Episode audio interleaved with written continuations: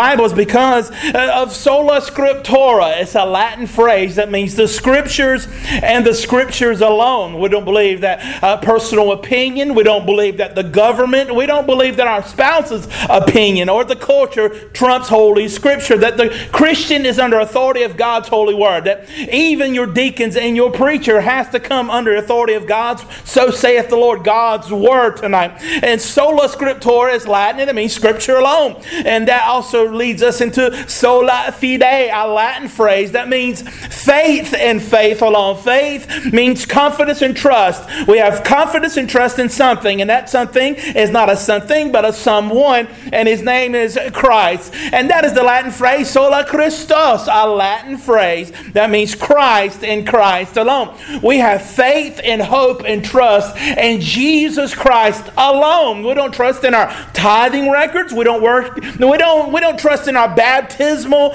certificates. We don't trust in our church attendance. We trust in Christ alone. You might be sitting here tonight and you might say, Well, I'm not a good Christian and I'm, I'm not good at being Christian and I'm not good at being holy. Well, thank God for grace. Amen. That's the Latin phrase, sola gratia, a Latin phrase. That means grace and grace alone. It's only by grace that we're saved. It's not that we can boast because of our works, it's simply grace and grace alone. And all all those beautiful uh, of those beautiful parts of the Reformation is tied up with a beautiful bow on top. On top, we called Soli Deo Gloria. It's a Latin phrase that means God's glory and His glory alone. That we meet here at Riverside not for our glory, not to make us feel better or to stick it to the Republicans or the Democrats or to, to get on the bats out or protest and show that we're standing over here. This is what we're standing on, and we're going to do this to make somebody Man, no, no, no. We gather here for God's glory and His glory alone. Whenever God sends a sinner to hell, it shows that He is just, that the sinner gets what he deserves. And whenever a saint goes into heaven, it shows that He is gracious and merciful. Amen, somebody. So God gets glory no matter if the sinner goes to hell or the saint goes to heaven. If you would grab your Bible, turn to Joshua chapter number 9. We're going to look at this whole chapter tonight. So we have to do a lot of work. Like the Bible says, gird your loins. And now know you, you might say, well, what does that mean? That's archaic speaking. Back in biblical times, whenever you were getting ready to go out to battle, you must remember men did not have trousers, they didn't have breeches, and they didn't have jeans. They wore robes. So what they would do is reach down and grab that robe, pull it up, and tuck it into their belt. That way, when they ran, they would not be hindered in their running. So to gird, gird curl up your loins or to roll up your sleeves, is what we would say, is to prepare for battle. Tie up the loose ends. And we know that the Bible tells us that when we gird ourselves with the, the belt of truth, that we tuck everything into the truth, and the Bible is true tonight. And that's what we're, we're using tonight. So we're looking at Joshua chapter number 9. If you remember last week when we spoke about Joshua chapter 8, as they went out to go against Ai after suffering a horrible defeat against those few people there, around 12,000, compared to the million army of Joshua, they suffered a horrible defeat because of Achan, and now they rededicated themselves by looking at the covenant of God. We remember speaking about the covenant of God. The covenant is the promises of God, and God is the promise promise keeper. We're the promise breakers. We're the ones that always seem to be the loose ends of the deal. We're the ones who always drop the ball. But God is faithful. For doesn't Lamentations chapter 3 tell us that his mercies are new every morning? If it was up to us to get ourselves to heaven, ain't nobody going to get to heaven. Let me just put it plainly. It's only because of the work of God. He's the faithful one. He's the one who keeps his promises. So we see he moves the hearts of people in Joshua chapter number 8. We'll look at verse 30 on how he tells that, that, that Joshua reads the Word of God, that the Word of God must have preeminence. It has a place of importance to a family, to a tribe, to a nation, to a people, or even to a church. That the Bible should be the centerpiece of any ministry. Here at Riverside, our Bible is the steam engine that keeps anything and everything going. Amen. It's what we thrive for. It's ran off the goats, but it feeds the sheep. Amen. And some people say, well, I don't want to go there. That preaches me 16, or he's just preaching the Word of God. It might be my delivery, I don't know. But either way, it's still true that God's Word rings forth regardless of whose feelings it hurts and who makes somebody feel ashamed. Well, good, we should be ashamed for our sins and find repentance in Jesus Christ. But we see how Joshua in verse number 30 on all the way to verse number 35, how he speaks the covenant of God to the people. And they rededicate themselves after a huge failure and then a victory. Instead of throwing a ticker tape parade and throwing a, a, a, party for themselves to throw themselves a, a huge party and pat themselves on the back, they go to church. Amen. There ain't nothing wrong with that. Just go to church and give honor to God and read over his precepts and his laws and his statutes. Remember what saith the Lord and his promises towards you and I. So that's what Joshua does. He brings the people together and they listen, all from the youngest to the oldest. So saith the word of the Lord. Now we look in verse number one of chapter number nine of Joshua. Uh, who I do hope you have your Bible open with you. As I always tell you, never trust the preacher. If you can go through a sermon with your Bible closed and the preacher goes on and on, and you never have to open your Bible, that's a bad sermon. Amen.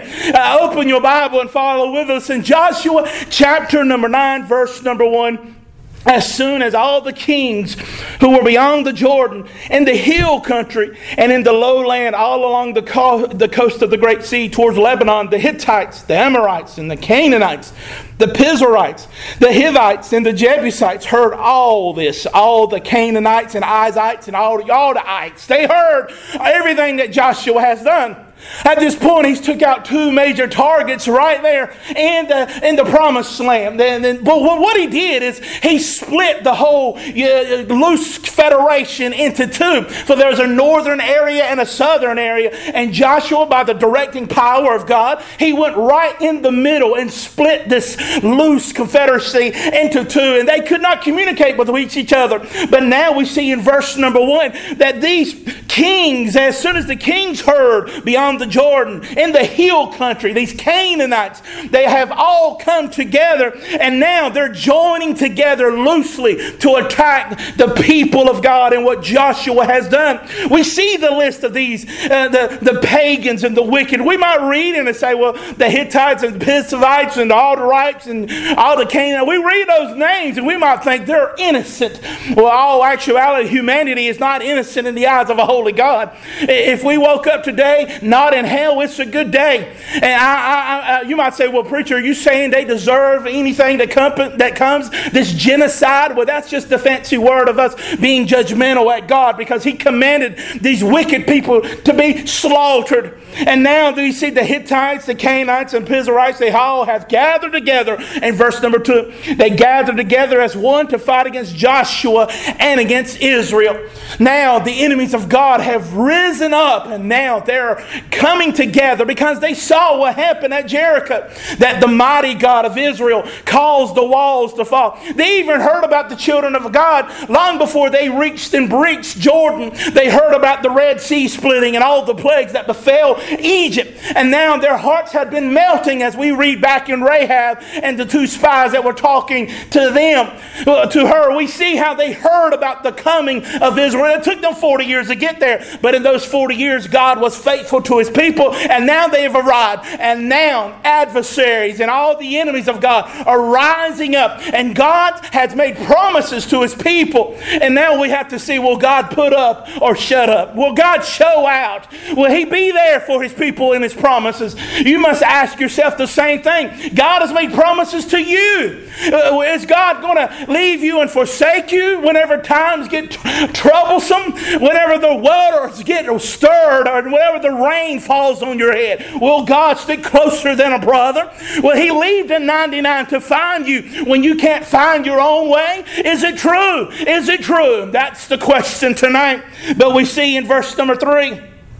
But when the inhabitants of Gibeon heard that Joshua had done what Joshua had done to Jericho and to Ai, they on their part acted with cunning and went out and made ready provisions and took and worn out sacks for their donkeys and wineskins, worn out and torn and mended. Number five, we see they, they with worn out patched sandals on their feet and worn out clothes. and with all their provisions were dry and crumbly. And they went to Joshua in verse number six in the camp at Gilgal. And they said to him and to the men of Israel, We have come from a distant country. So now make a covenant with us. We see here that they made a purpose in their hearts to deceive Joshua and the children of Israel.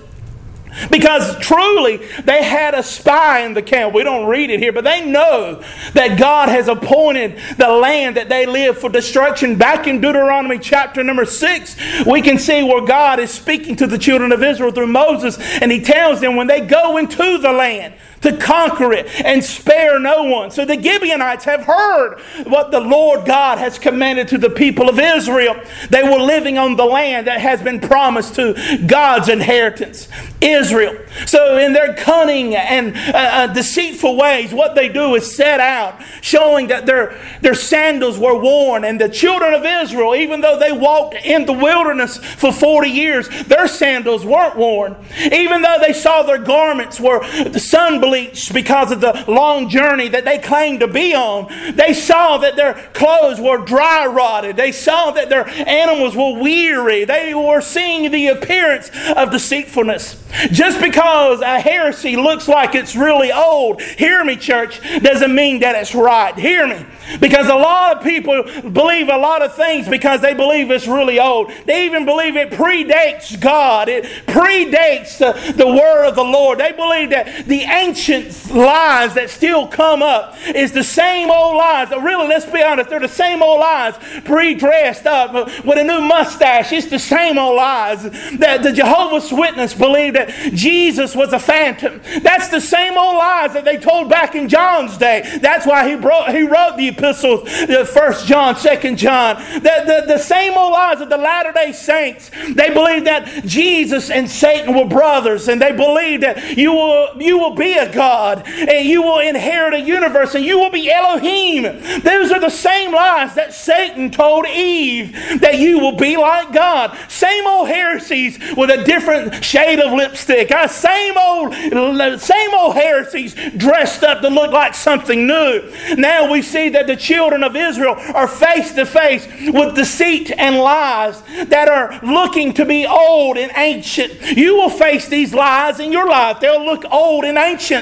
You might think that Darwinism is something that's old and ancient. It's about 100, maybe 150 years old, but it's just something that's made up of fairy tales by a man named Darwin who believed that the, the goo went to the zoo and crawled out and created me and you. The truth of the matter is, we were created in the image of God. Fearfully and wonderfully made is what David says in Psalms 139. We were created in the image of God Himself. But just because it's old, many people accept all those old heresies. Standing face to face, what will we use to make sure what we see and what we hear and what we test is true? What is true metal and what's fake? Well, we can look at it through the Word and the lens of God. We see here that, that the children of Israel do not do this very thing. They do not adhere to the Word of God, and they find themselves in deceit. They find themselves messed up in it. What it does is, you would almost think there needs to be a plan B, but we must remember. Remember this, church. No matter if it's a pandemic in 2022, is it 20? No, 2020, eh, eh, or, or if it was a, a mistake back when the children of Israel come out of Egypt and come into the promised land, that God is still sovereign. Ooh, I thought you'd be more excited about that myself. But God is sovereign. That means God is in control. That means He owns all this, that is all under His power. Have you ever seen the illusion or you ever seen the trick where the man has a little pole and he spins uh, bowls on the, or plates on the pole and he'll run over here and start spinning, or it might even be basketballs that he has to run around and spin things and he has to keep it all under control. Many people believe that God's that way, that He's running over here trying to keep the world spinning. He's over here making sure that comet doesn't hit Jupiter, making sure that, this, that the solstice is at the right time, making sure the seasons change, making sure the stock market doesn't, doesn't crash. But our God is so mighty and strong that He simply sits on His throne. Do you hear me tonight? That He holds all of the universe in the palm of His hands. Even Job says that He stretches the expanse between His index in his thumb. That's our God. He is sovereign and he's got it under control. Yes. So he's not spinning this plate and he'll run over here and spin this plate and he's, he's running and he's sweating, he's out of breath. Our God is seated on the throne. And the earth, let me remind you, is his footstool. So we see here, even though Joshua and the children of Israel about to make a big mistake, they've been deceived. They're being tricked, bamboozled, hoodwinked, whatever you want to say.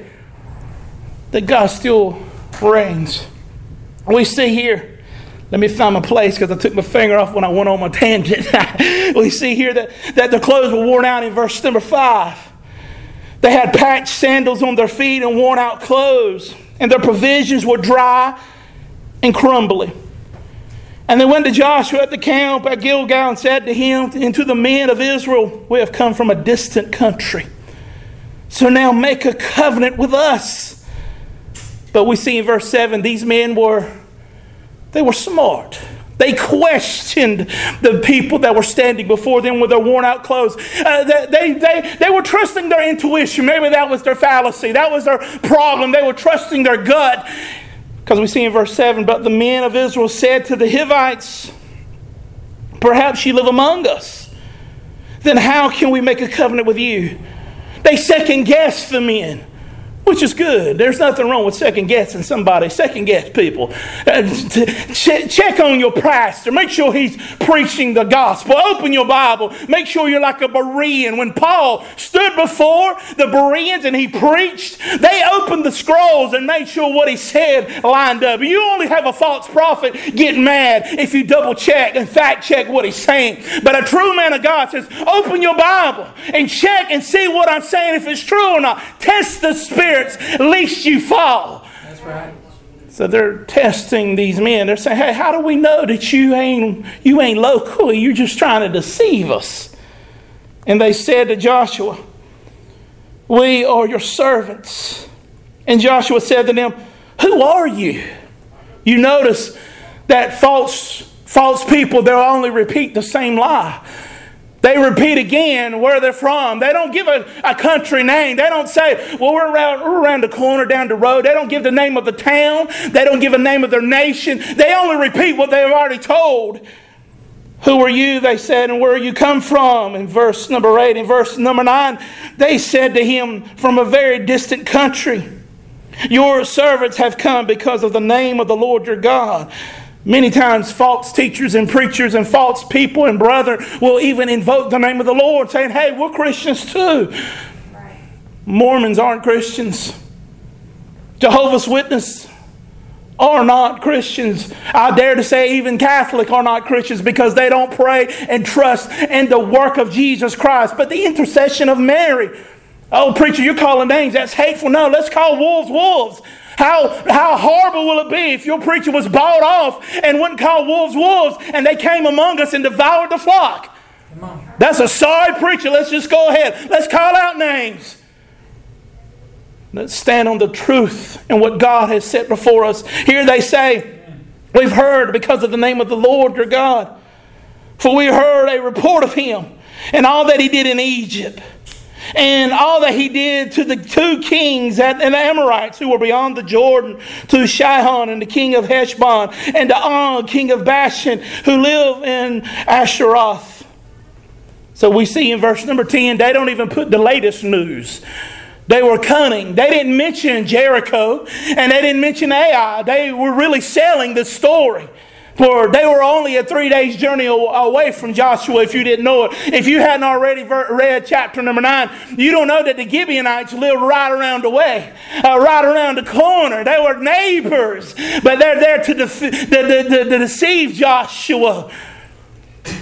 In verse number 11, so our elders and all our inhabitants of our country said to us, Take provisions in your hands for the journey and go and meet them and say to them, We are your servants. Come now, make a covenant with us, make a promise with us. You also see in verse number 10 that they had elders. There was no king. There was not one el- there was not one king who was the embodiment of their state. But at the top of the chapter, in chapter number 9, you see all these kings as the Canaanites. You see the Hizarites and the, and the Lebanon. You see the Hittites and the Amorites and the Hivites and the Jebusites. You hear that the, the leaders of these kingdoms rise up in their heart and their intentions. Sometimes, if you invest all power absolutely in one person, we know that the heart can be corrupted. So, whenever you follow and believe solely in that one person with absolute power, it can lead you to destruction. But thanks be to God, even here at Riverside, we are led congregational,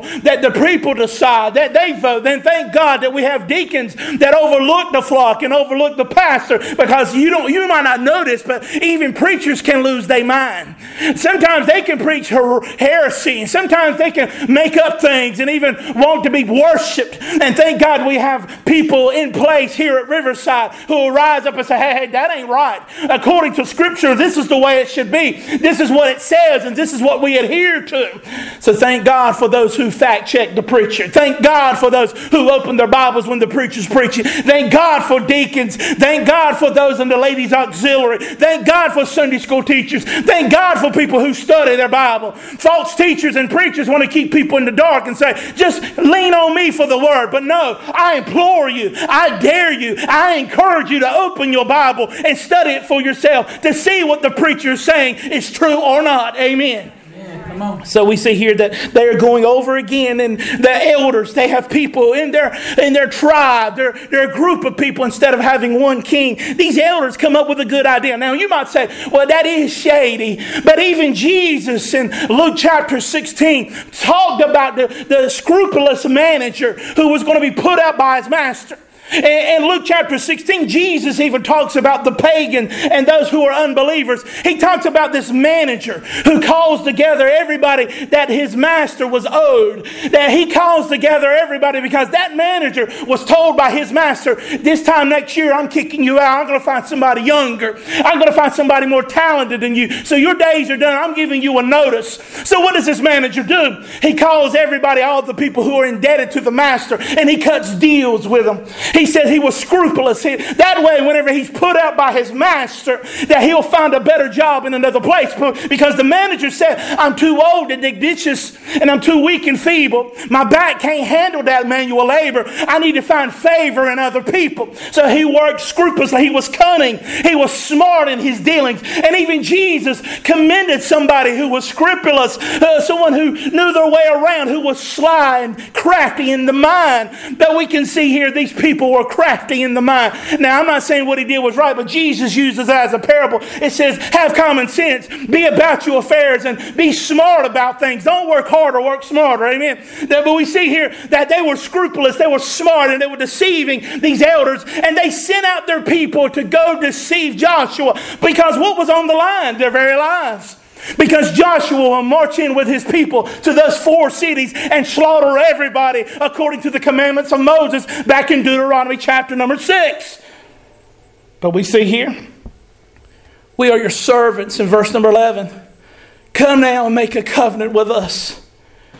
Here is our, here is our bread. It was still warm when we took it from our houses. Our food for the journey on the day we set out to come to you. But now, behold, it is dry and crumbly. They're really selling this to the people of Israel. These wineskins in verse 13, they were new when we filled them, and behold, they have burst. Usually, when the wineskins have uh, wine in it, it would ferment and it will cause it to swell and it will burst if you don't relieve the pressure they're saying on their journey. They were in such a hurry to get to Joshua that their wineskins burst. And these garments and these sandals of ours are worn out from this long journey, Joshua. So we see in verse 14, they're convinced. Joshua and the children of Israel believe their eyes, they believe their ears, but they don't believe God. What you mean, preacher? Well, let's finish. Don't get up and leave. Let's finish. Verse 14. So the men took some of their provisions, but did not ask counsel from the Lord. That's where it all hinged. That's where it all changed. They believed their eyes and their ears, but they didn't believe God. For God had commanded him what to do, even in the little things. Even when they're presented with a, an opportunity, face to face, a decision that they needed to make, they might have thought it's a small thing. It's no big deal. We, we got this. We have common sense. God gave us common sense, didn't He? He gave us common sense that we can trust our intuition. We know, we see the people standing right here. Their sandals are worn out. Their food is crumbly and dry. They've been on a long journey, and now they're standing here and they want to make a covenant with us, God's people. And they take up their provisions, we see here. That they came with moldy food and presented to God's children. And God's children took the moldy food. It happens all the time in church. Preachers present a lie, and God's people eat it up, even though it's moldy and old. But let me tell you, there's nothing moldy about the bread of life, Jesus Christ. Only whenever it's been on the shelf for a long time and it's a lie, and they pull it off and present it to God's people, and people eat it up because they're biblically illiterate. But the children of Israel, they took those moldy provisions and they welcomed them because they did not ask counsel from the Lord in verse 14. They didn't ask God what's his opinion, what's his thoughts, and nor what's his commandments. You must remember they had the Ephraim and the Thummim right there. You remember that little pouch behind the, the high priest's chest plate where he would reach in and get a yes or no answer right there on the spot. They didn't even bother because they, they got this. They figured it out. Well, don't we do the same before we set judgment on them, before we laugh at Joshua and his merry men, before we look at them and their mistakes? Do we not do the same? Lord, what do I do about this child? This child has made me about lose my mind. What do I do? Well, I know better. I won't, I won't look at what Scripture says that we should raise them up the way they should go. I, I, I, I what do I do about this coworker? What do, I, what do I do about this neighbor? What do I do about this spouse? Or what do I do about my singleness? What do I do about my vocation? Where do I go to school? What church I go to? What kind of pastor should I have? What, how should I dictate my tithing and my giving? What should I do with my talents? God, who should I vote for in the election? How should I live in the light of the culture? What should I do about the government and its overreach? What should I do about adhering to the, the law of the land? What should I do? Well, I think I've got to figure it out and I won't look for the counsel of God. And then we find ourselves nibbling on some stale bread, lacking nourishment that God gives. What God's answers is right there in your lap, in your hand. The word of the Lord, the oracles of God. So saith the Lord. If we really believe that it's the word of God, then it really won't sit on our shelf long enough to gather dust every day. If we really believe these are the words of God, so saith God, then that app that we really don't use on our phone, you might forget what page it's on. You don't use it that much. If we really believe it's the Word of God, we would handle it a lot more. Our Bibles would be falling apart because our lives are not. Amen. We see in verse 14 so the men took some of their provisions, but did not ask counsel from the Lord. I'm just going to be honest. The preacher's going to be honest. I've done that. I have not sought the counsel of the Lord. I've done that many times in my life. I can't even count how many times I did not seek the counsel of the Lord. Even in the, the little things, in the, the big things, I did not seek counsel to God. But in God's eyes, all the things are small. You might say, well, you mean I got to ask her where I'm eating supper when I leave church or lunch on Sunday morning? Do I drink Pepsi or Coke? Lord, give me a sign. That's not what I'm talking about. Seek Him in counsel even in the small things. If you want to get that minute about it, fine. Lean on Him in all ways. Jesus says, I am the vine and you are the branches. Outside of me, you could do nothing. If you cut the branch off from the vine, it withers and dies. Lean on Him. Lean on His strength and trust in His way. He leadeth me beside the still water. Notice He's leading me. And I'm not, I'm not trusting in my own ideas and trusting my gut. Lord, I'm trusting you and what you've done. Leaning on your promises. I'm leaning on you, Lord. Don't do like Preacher Kevin and Joshua. I won't say your name because you, I'm sure you've never done this. You who are sitting in the pews and you who are watching by television and those who are listening by radio or podcast, I know you've never done this. So it's just me that I didn't trust in his counsel. I didn't trust in him. Learn from my mistakes. Seek him. If you got a problem in your life, no matter what it is, nothing like a good resurrection that can fix it. Amen. Jesus has conquered death, hell, and the grave. He can handle whatever you're facing.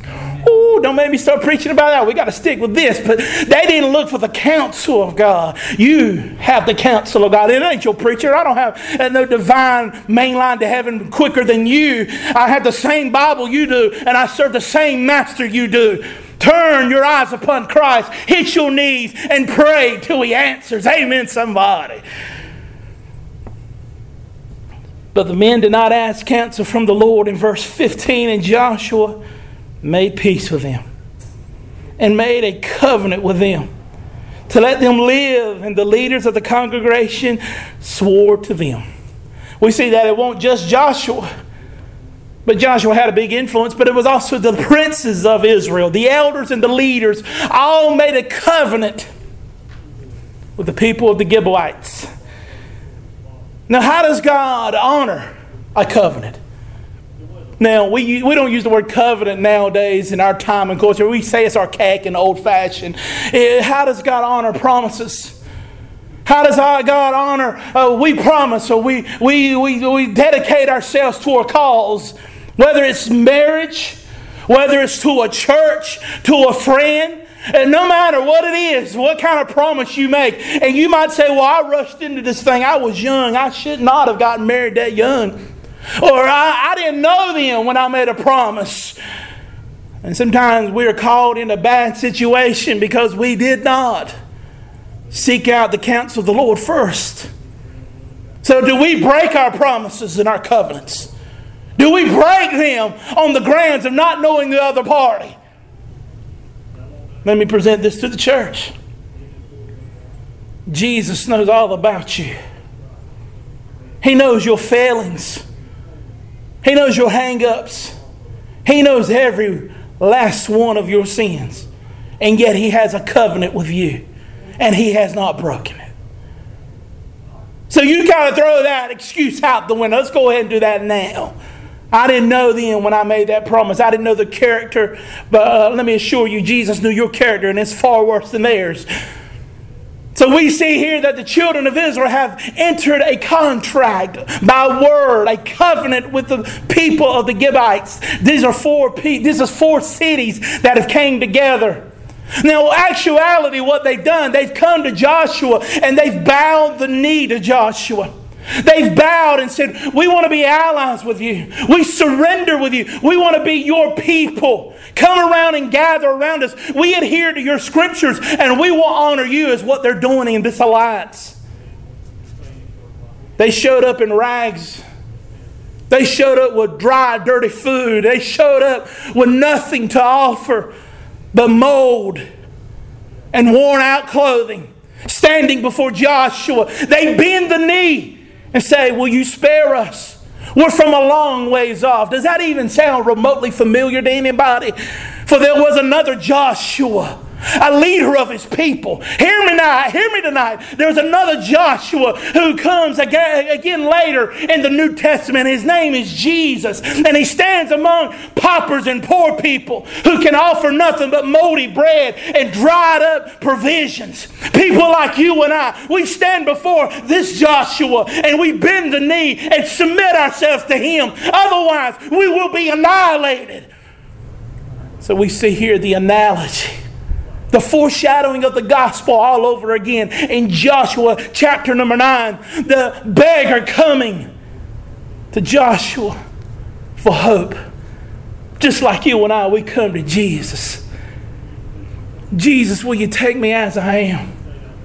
Jesus, will you take me when my mind don't work right? Jesus, will you take me when I'm broken and my soul is wounded? Jesus, will you take me even though I got a limp? Jesus, will you take me even though I can't claw my way to you? You got to come to me. Jesus, will you help me when I'm chained? Jesus, will you find me when I'm lost? Jesus, will you take me as I am? Just like that old hymn says, just as I am, without one plea. Here I am, Lord. Will you accept me? Amen. Somebody, that's good. Amen. Ain't that good? We see it again that Joshua stands here before paupers and poor people and he pulls them in. But now, let's continue back here with the Gibeonites. We see that they swore to them in verse number 15. Now they're part of the congregation. But in verse 16, at the end of three days, after they had made a covenant with him, they heard that their neighbor, they were their neighbors and they lived among them. what? They live around the, they live around the block around the second palm tree. They live three days away. Maybe it'll take you back in biblical times. If you could do 10 miles to 20 miles, they probably lived uh, anywhere from 40 to 60 miles away from where they were. In fact, later in the next chapter, Joshua's people march all night to get there. So if you drive an army really hard, you can get there in about a day. So they find out that they've been tricked without consulting the Lord. Now they have to keep their word or break their word. The same is true with you, Christian. That's why giving your word matters.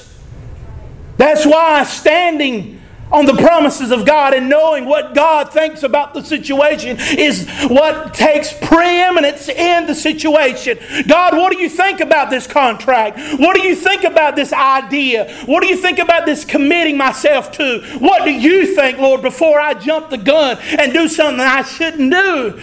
Jesus, what do you think about me going to this church? I believe what church you go to and who your pastor is more important is who you marry.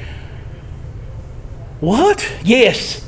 Who your preacher is and what he preaches is more important than who you marry. Because theology will send you to hell.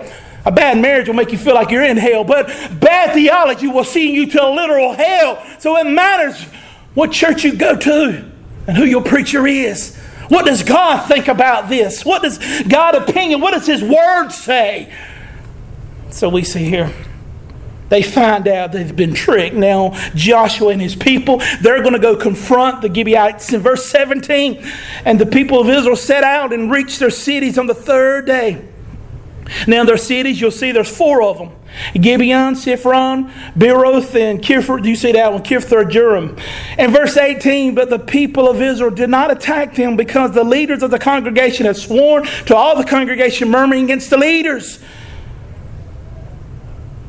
even though the people wanted to break the covenant and they murmured against the leaders. What does Israel do? They didn't attack them because they gave their word. Now, because the leaders and Joshua did not counsel with God and get so saith the Lord, they're caught in a hard place because now, because of these people, they'll be drawn into a battle. In verse 19, but all the leaders said to all the congregation, We have sworn to them by the Lord, the God of Israel, and we now may not touch them. This we will do to them. Let them live, lest, wrath be upon us because of the oath we swore to them. These leaders knew that God saw their covenant, He saw their promise. Now, this brings up the question, and you heard me say it many times God is sovereign. We all have an understanding of God as sovereign. I've preached it for four years in this pulpit. That God is in charge and in control of all things. But what about human responsibility or free will, as like we like to say it in this denomination? Does our free will cancel God's sovereignty? Does that mean that when I think I want to do something and God controls everything, does He take His hand off of me and let me work however I feel? Is God's sovereignty canceled out by my opinions, my thoughts, and my actions? Well, by the very word and the definition of sovereignty is negated or it stops being sovereign, even if He's not sovereign over my opinions, my thoughts, and my actions. So God is sovereign even over the actions, the thoughts, and the free will of men.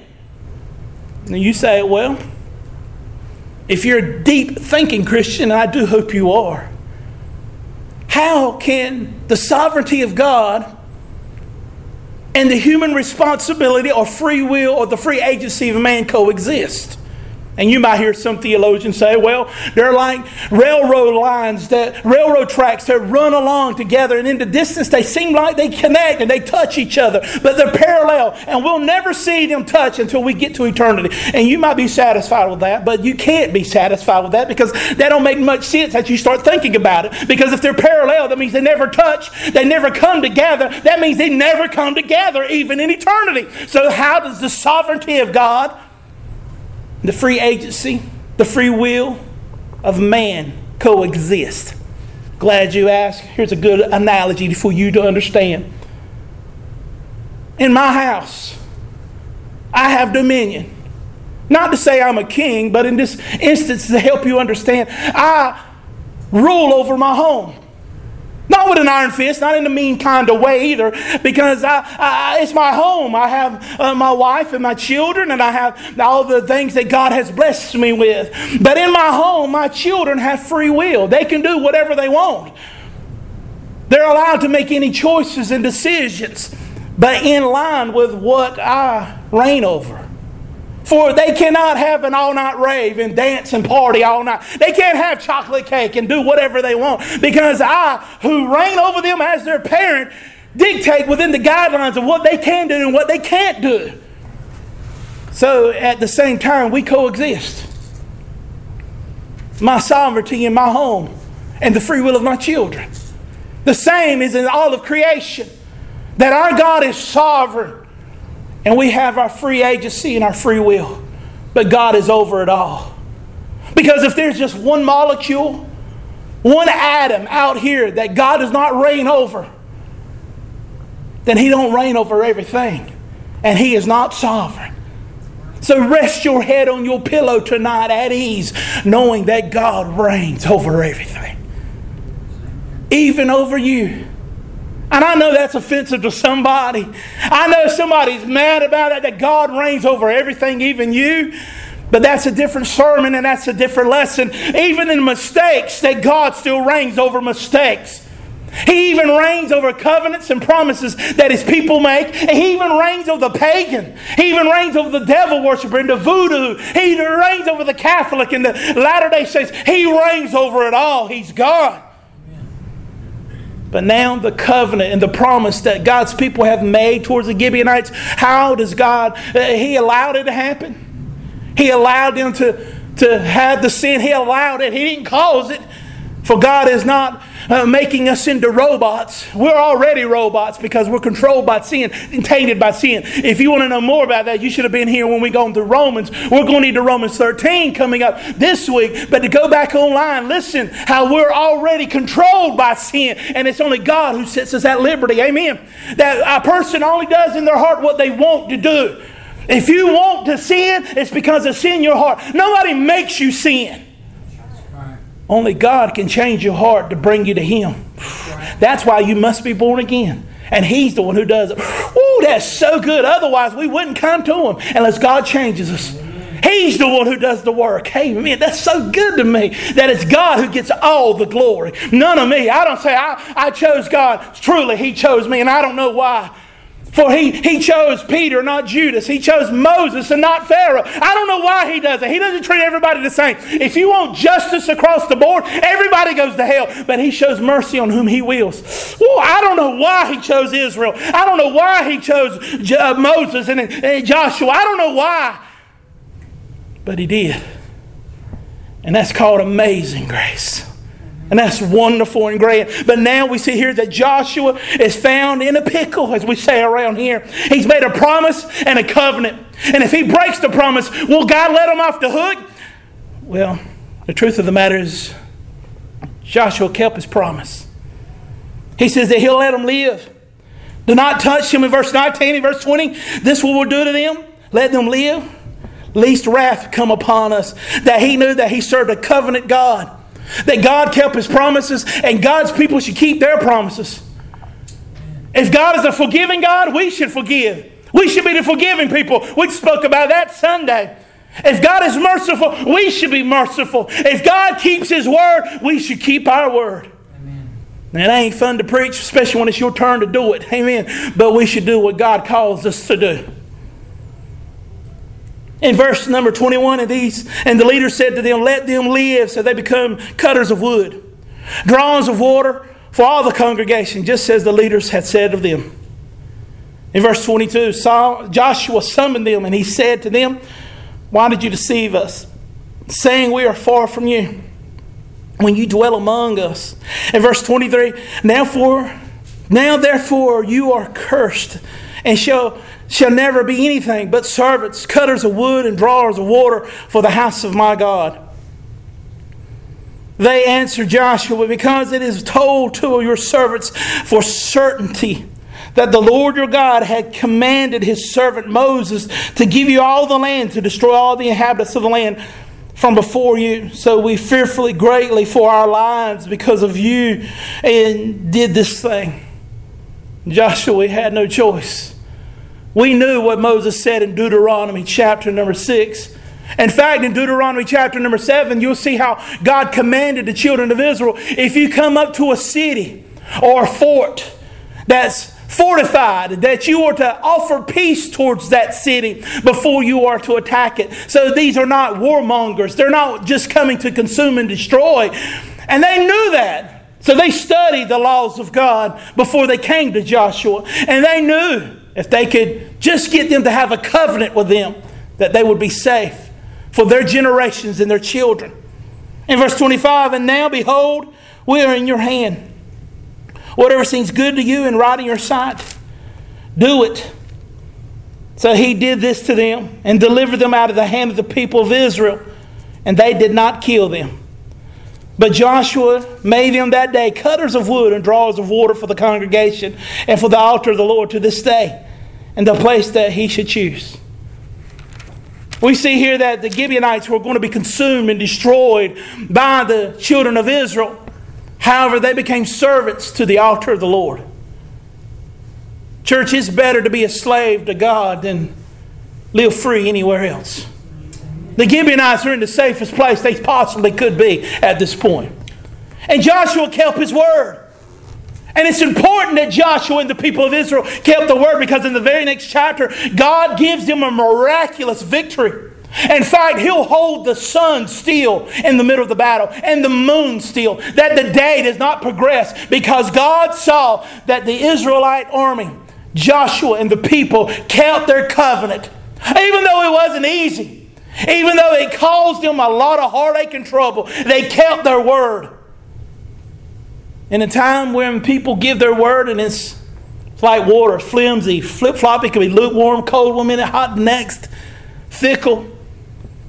In a time when people will shake your hand and, and, then have a knife in the other before you turn the back, they won't stab you in the back, they'll stab you in the face. And in a time when people won't even believe a word you say unless it's notarized on your tongue. In a time like now when people just walk out on their promises and their covenants.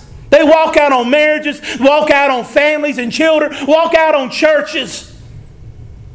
Don't be those people.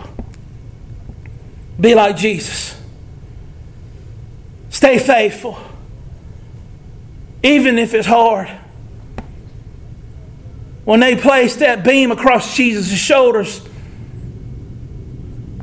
and that old grainy wood dug deep in those wounds that were opened up by the lacerations of the beating and the flogging of the Roman soldiers. Jesus didn't change his mind because it was hard. Jesus didn't change his mind whenever they pressed the thorns into his brow and they hurt. Christian, hear me. Sometimes it's going to hurt. You might even die because of a covenant and a promise. But stand true to your covenants and your promises.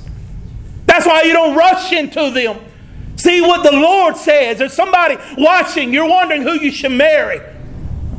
Search the scriptures, seek God's counsel. Make sure that that person is going to make you a better Christian. Not that they won't make you happy, but they'll make you holy. Seek the counsel of God. What you should do with your family. Will they be entertained? Will they be full of joy if we did this? That purchase or where we should go. Not that it will make you happy, but will it make you holy? Should I watch that television show? Should I do that extracurricular activity? Should I invest my money here or do that? Lord, I'll seek your face first. I'll commit my ways to you first. Many times we miss church because we got other things going on. It should be the other way around. We miss things because we got church. Amen. Seek the Lord. Lord, what, what does your word say? What should I do with my life? I, I commit myself to you. I'm serious about this thing. My Christianity is not a hobby, something I do on the weekends when I find extra time, when I can squeeze them in to my calendar. But Lord, my whole life is yours. All that I am, I'm committed to you. So, Lord, commit me to things that you are pleased with. Commit me to things that you want me to be a part of. So we see in Joshua chapter number 9, they kept their word. And God's big on keeping your word. How do I know? Because of 2 Samuel chapter 21, a couple of hundred years later, the first king, Saul, he'll rise up in a power and position. However, he doesn't seek after God. I know we haven't got there yet. I'm giving you some spoilers. Even though Joshua in chapter number 9 kept his covenant with God, he honored God. And in chapter number 10, God rewarded the children of Israel with a great and mighty military victory in chapter number 10. And we'll cover that next week. But 2 Samuel chapter 21, there's a famine in Israel. And Israel seek God's face. God, why is there a famine here? And God revealed to him that Saul, the first king, rose up into power and he put to death all these Gibeonites. He killed every one of them out of rage and anger. He thought they were worthless. I don't know if it was genocide or what, but he killed them. So God sent a, he sent a phantom on the land, a phantom, phantom. There was no food, there was no provisions, no rain, no water. A famine was there, and David inclined his ears to God and said, Why? He said, There's blood guilt on the land. The promise that the people made to the Gibeonites has been broken. So David, he fixed it. If you want to read it, read it he worked it out where there, there was a sacrifice and God was pleased with the sacrifice because people broke the words and their covenants they set out. But God was not in the original covenant and the original promise. So God looks at promises and they do matter in the eyes of God. Your word matters, it carries weight. It will build someone on, it will tear them down. But make sure the words you speak come from, come from a biblical perspective, that you stand on God's promises this is what God would want me to say. You've always heard me say that old analogy of the preacher who stood at the back door shaking hands. little old lady comes up and says, Preacher, I, I've decided that I only pray about the big things. Preacher, without missing a beat, clasps her hands and shakes it and said, My dear darling, to God they're all little things. So no matter what it is, pray about it.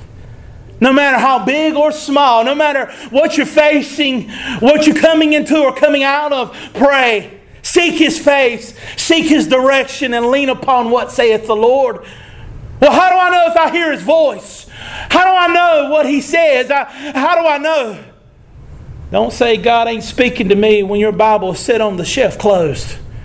If you want to hear Him audibly, open the Word and read it out loud. This is God's words to you how you are to live your life, how you're to raise your children, how you're to live your, your prime of your life, how you're to retire, how you're to live your days in the light of what God has done for you in this Word. Don't do like Joshua and the elders of Israel, and they did not seek counsel from God. Well, I ain't got no big decisions coming up. Start asking Him in the small decisions. Cry out to Him for every step of the way. Lord, what do I do? Where do I go? Who's to be my friends? Who's to be in my circle? Who do I call friend and associate with? Who do I hang out with? Where do I go? Where do I spend my time, my talent, and my treasures on God? I incline my ear towards you and I seek you. Maybe tonight you're seeking something, there's something that you're facing, and you need God to intervene and God to help you in. I can't think of a better time than right now for us to start inclining ourselves to the counsel of God. That we might bow our heads right here tonight where we are. Maybe you got it on the tip of your tongue, you're about to bust, and you feel like you need to tell everybody in the congregation. Well, before you tell us, talk to God about it. Cry out to Him. Many times people turn to prayer as our last resort. It should be your first. Bring it to the Lord in prayer, like the song says, and let's do it right now. Let's bow our heads and pray. Father, on this beautiful Wednesday night here at Riverside, I'm thankful that I get to stand in this pulpit and preach your truths before a mighty people who will fact check what I say. And they will open the scriptures to make sure and examine what I'm saying is true.